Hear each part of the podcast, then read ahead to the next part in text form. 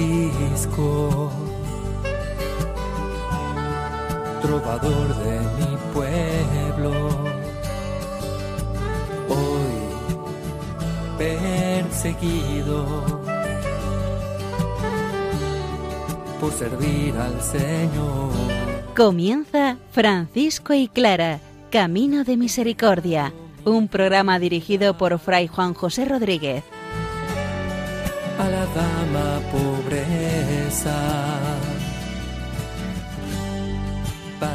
Poder estar más cerca de Dios. Yo, Clara. Un saludo fraterno de paz y bien, hermanos. Seguimos adelante en el estudio de la primera vida de Celano. Hoy los hermanos se dan cuenta cómo Francisco, aun estando ausente, es capaz de darse cuenta de aquellas realidades que ellos viven. También reconocemos a algunos hermanos con sus nombres y sus virtudes. Clara, por otra parte, nos va explicando cómo es la vida cotidiana en el convento de San Damián y cómo las hermanas aquejadas de dolencias encuentran alivio en el Señor y en las manos de Clara. Escuchemos la palabra del Señor, que ella sea nuestro alimento para vivir la vida evangélica al estilo de Francisco y Clara de Asís.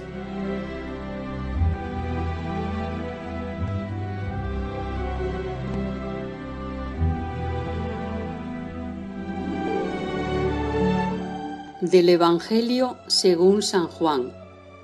Este es el discípulo que da testimonio de estas cosas y el que las ha escrito. Y sabemos que su testimonio es verdadero. Otras muchas cosas hizo Jesús. Si se escribieran una por una, me parece que en el mundo entero no cabrían los libros que podrían escribirse.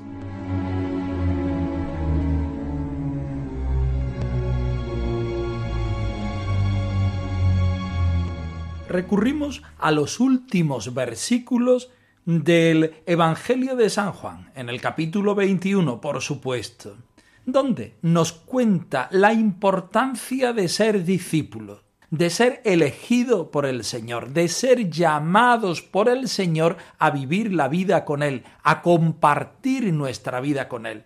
Lo más importante del discípulo es que está llamado por el Señor a vivir una vida compartida con Él. Y en segundo lugar, a dar testimonio, testimonio de las cosas que ha visto, que ha vivido, que ha creído, para hacer más fácil el camino de la fe a los otros hermanos que están en búsqueda del Señor. Además, en el caso del Evangelio de San Juan están escritas para que nosotros las conozcamos y las reconozcamos, para que nosotros desde la fe nos encontremos con Jesús resucitado.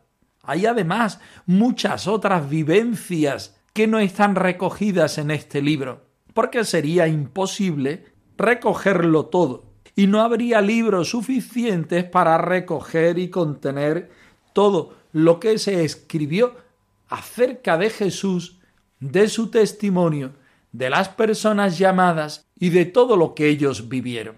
Nos sirve de base estos cortos versículos para sentirnos también nosotros discípulos y para, como los primeros hermanos menores, los primeros franciscanos, darnos cuenta que Francisco vivió su parte y ahora nos toca a nosotros vivir la nuestra que mucho sintieron los hermanos y mucho supo Francisco de los primeros hermanos, pero que nosotros en nuestro mundo, en nuestro lugar, viviendo nuestra vocación particular, también podemos reproducir la gracia del Evangelio. También nosotros estamos llamados a contestar desde esa verdad de Jesucristo que sentimos dentro, desde esa llamada a ser nosotros también testigos de la palabra, testigos de Jesús resucitado. Su trovador me llamaban Francisco, cantaba alegre en las noches de Asís, mas ya no quiero cantar a Rolando las proezas del gran Amadís. Yo quiero ser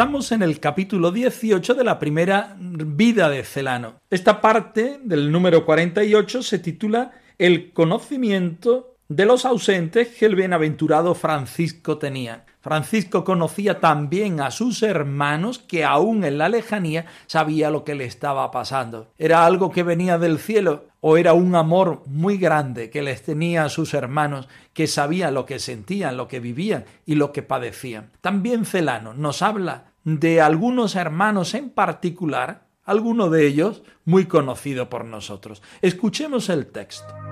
Señor, tú me sondeas y me conoces, conoces cuando me siento y me levanto, de lejos penetras mis pensamientos, conduces mi camino y mi descanso. Verdad que muchas veces habían comprobado y experimentado con señales manifiestas que los secretos del corazón no se le ocultaban al Altísimo Padre. ¿Cuántas veces, sin que nadie se lo contase, sólo por revelación del Espíritu Santo, conoció las acciones de los hermanos ausentes, descubrió los secretos del corazón y sondeó las conciencias? ¿Y a cuántos amonestó en sueños? Mandándoles lo que debían hacer y prohibiéndoles lo que debían evitar. ¿Cuántos fueron los que externamente parecían buenos y cuyas malas obras futuras predijo? como asimismo, presintiendo el término de las maldades de muchos, anunció que recibirían la gracia de la salvación. Más aún, si alguno poseía el espíritu de pureza y simplicidad, disfrutó de la consolación singular de contemplarlo de un modo que a otros no les era dado. Referiré, entre otros hechos, uno que conocí por testigos fidedignos. El hermano Juan de Florencia, nombrado por San Francisco ministro de los hermanos en la provincia, celebraba capítulo con ellos en dicha provincia. El Señor Dios, con su piedad acostumbrada, le abrió la boca para la predicación e hizo a todos los hermanos atentos y benévolos para escuchar. Había entre estos uno, sacerdote, ilustre por su fama y más por su vida, llamado Monaldo, cuya virtud estaba fundada en la humildad, alimentada por frecuente oración y defendida por el escudo de la paciencia. También estaba presente en aquel capítulo el hermano Antonio, a quien el Señor abrió la inteligencia para que entendiese las escrituras y hablara de Jesús en todo el mundo, palabras más dulces que la miel y el panal, predicando él a los hermanos con todo fervor y devoción sobre las palabras Jesús Nazareno, Rey de los judíos. El mencionado Monaldo miró hacia la puerta de la casa en la que estaban reunidos y vio con los ojos del cuerpo al bienaventurado Francisco, elevado en el aire, con las manos extendidas en forma de cruz y bendiciendo a los hermanos. Parecían todos llenos de la consolación del Espíritu Santo, y, por el gozo de la salvación que experimentaron, creyeron muy digno de fe cuanto oyeron sobre la visión y presencia del gloriosísimo Padre.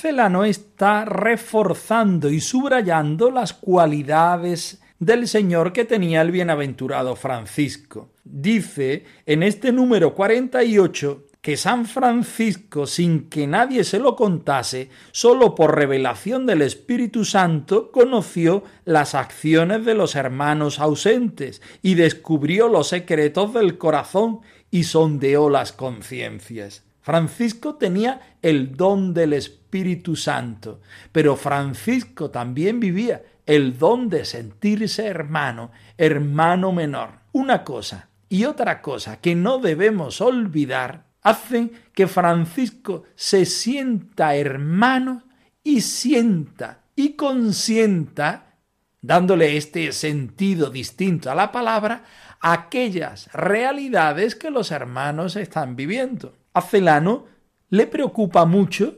demostrarnos la santidad del pobre de Asís. Quizá para nosotros en el siglo XXI nos gusta más reconocer a un Francisco de Asís que es humano y a la vez hermano. Celano necesitaba subir a los altares a San Francisco. A nosotros hoy, entendiendo esta expresión, nos encanta bajarlo de los altares para que sea un hermano entre nosotros. De una forma o de otra forma, el escrito nos dice que San Francisco llevaba en su corazón y en su espíritu las realidades de los hermanos. Y como ejemplo, unos cuantos hermanos, a cuantos amonestó en sueños, mandándoles lo que debía hacer y prometiéndoles lo que debían evitar.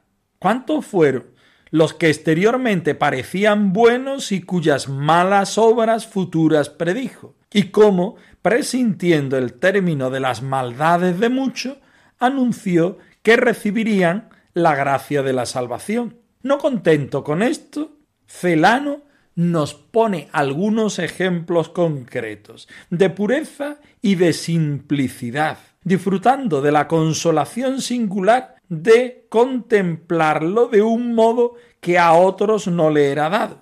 Los hermanos están en el corazón y en el espíritu de Francisco, y Francisco pone en el corazón de Cristo y en el Espíritu Santo a los hermanos.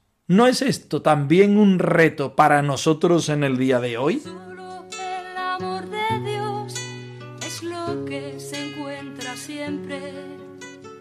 Todo lo demás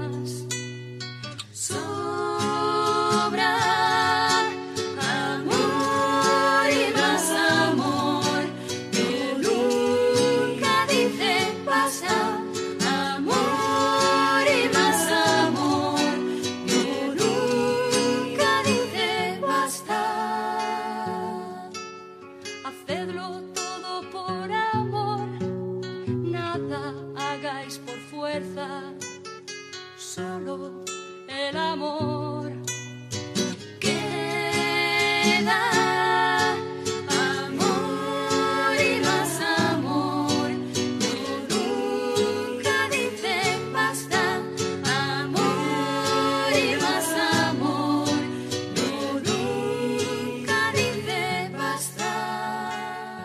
Hermosas las palabras que nos escribe nuestro hermano Tomás de Celano en este final del punto 48, donde habla de algunos hermanos concretos. El primero, Juan de Florencia, que fue ministro provincial. Al principio de la orden, San Francisco era el que nombraba entre los hermanos los ministros, los que hoy conocemos como los provinciales, y se reunía con ellos dos veces al año, una por Pentecostés y otra en San Miguel. Cuando la orden fue creciendo y se fue desperdigando, se reunían solamente una vez al año en torno a las fiestas de San Miguel y ya lo hacían no todos juntos porque era imposible, sino por provincias. Pues bien, este hermano Juan de Florencia, nombrado por el mismo San Francisco como ministro de los hermanos de su provincia, celebraba capítulo con ellos,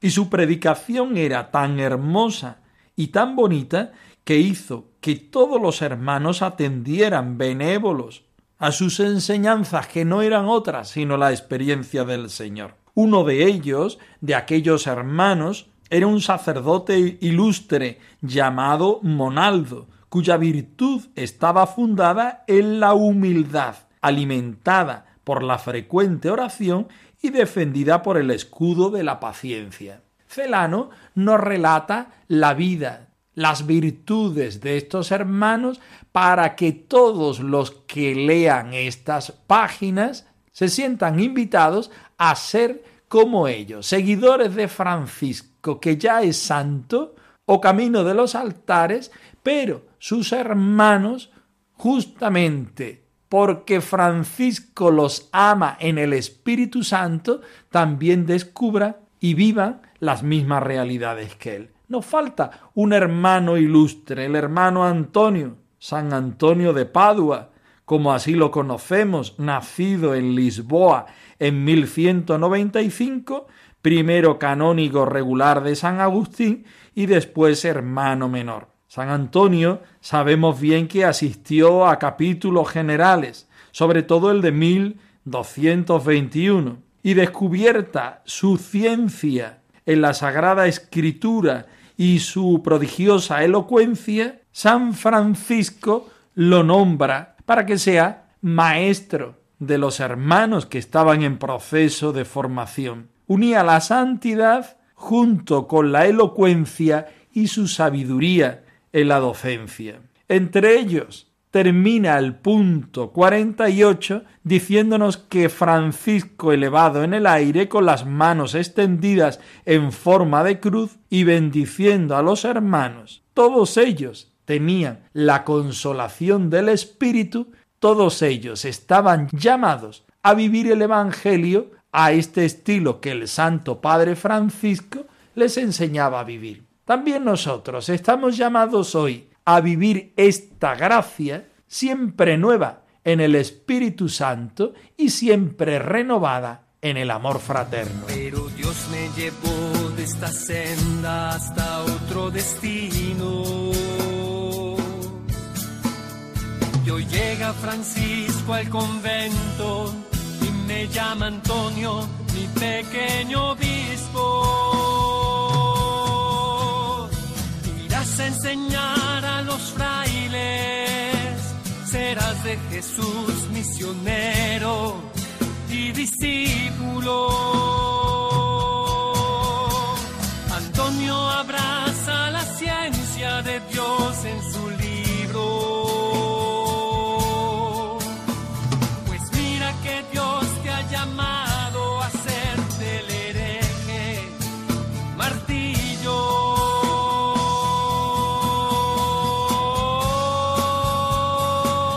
Adelante estudiando la biografía Me llamo Clara de Asís de Gadivos Pons, una clarisa francesa.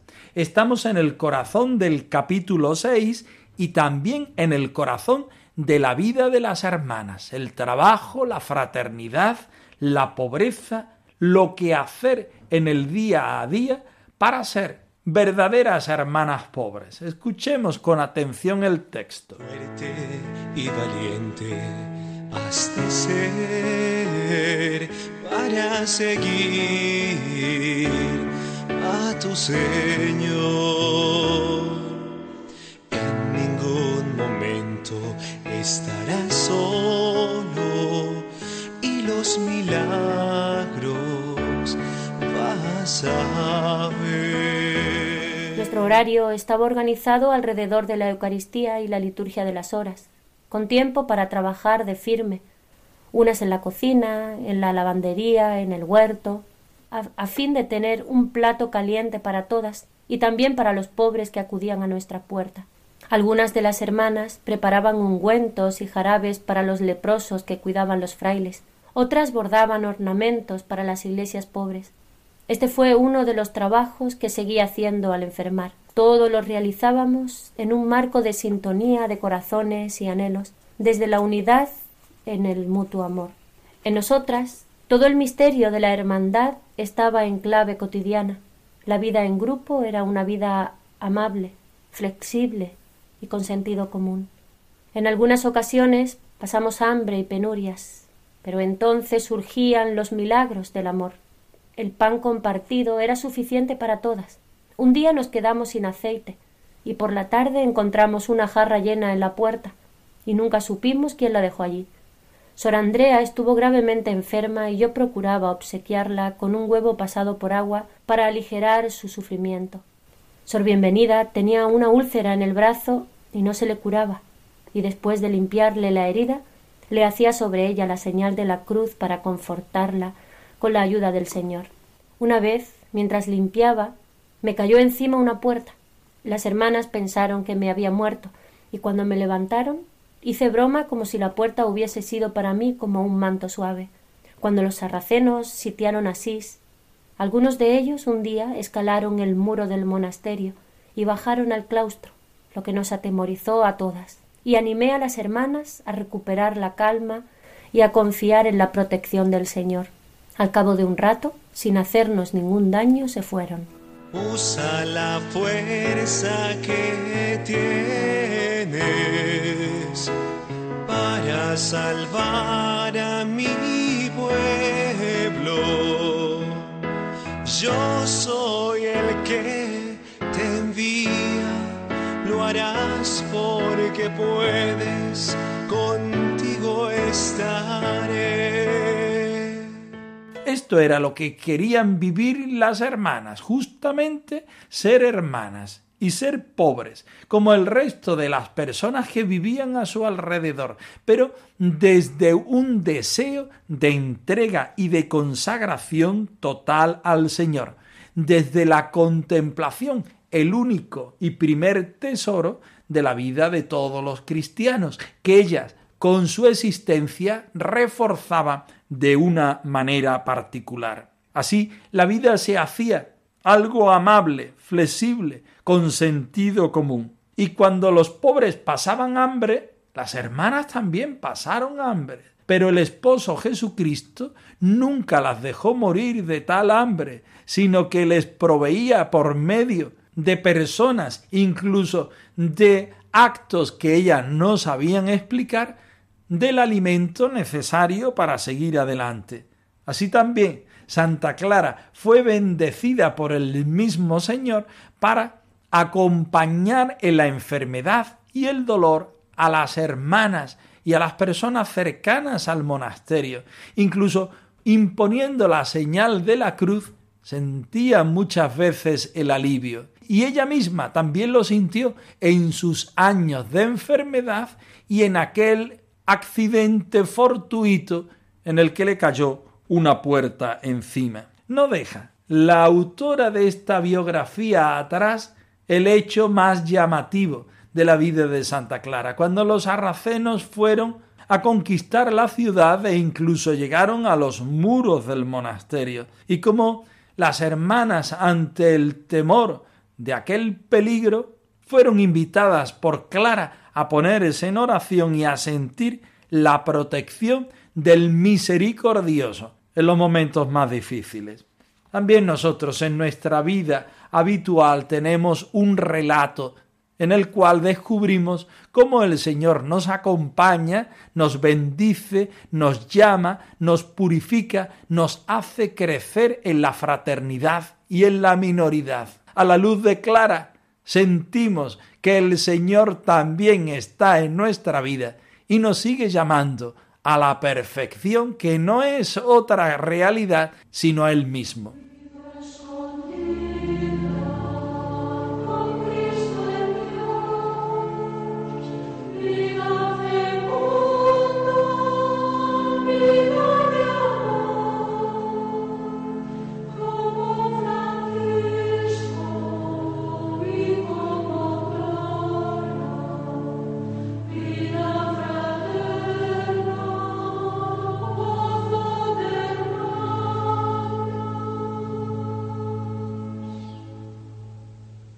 Francisco y Clara arroba radiomaria.es. Os dejamos la dirección de nuestro correo electrónico por si queréis poneros en contacto en algún momento. Nosotros nos despedimos, no sin antes ofreceros la bendición del Señor resucitado al más puro estilo franciscano. Que el Señor os conceda la paz y el bien, hermanos. Hoy perseguido por servir al Señor. Han escuchado en Radio María Francisco y Clara, Camino de Misericordia, un programa dirigido por Fray Juan José Rodríguez a la dama pobreza para poder estar más cerca de Dios.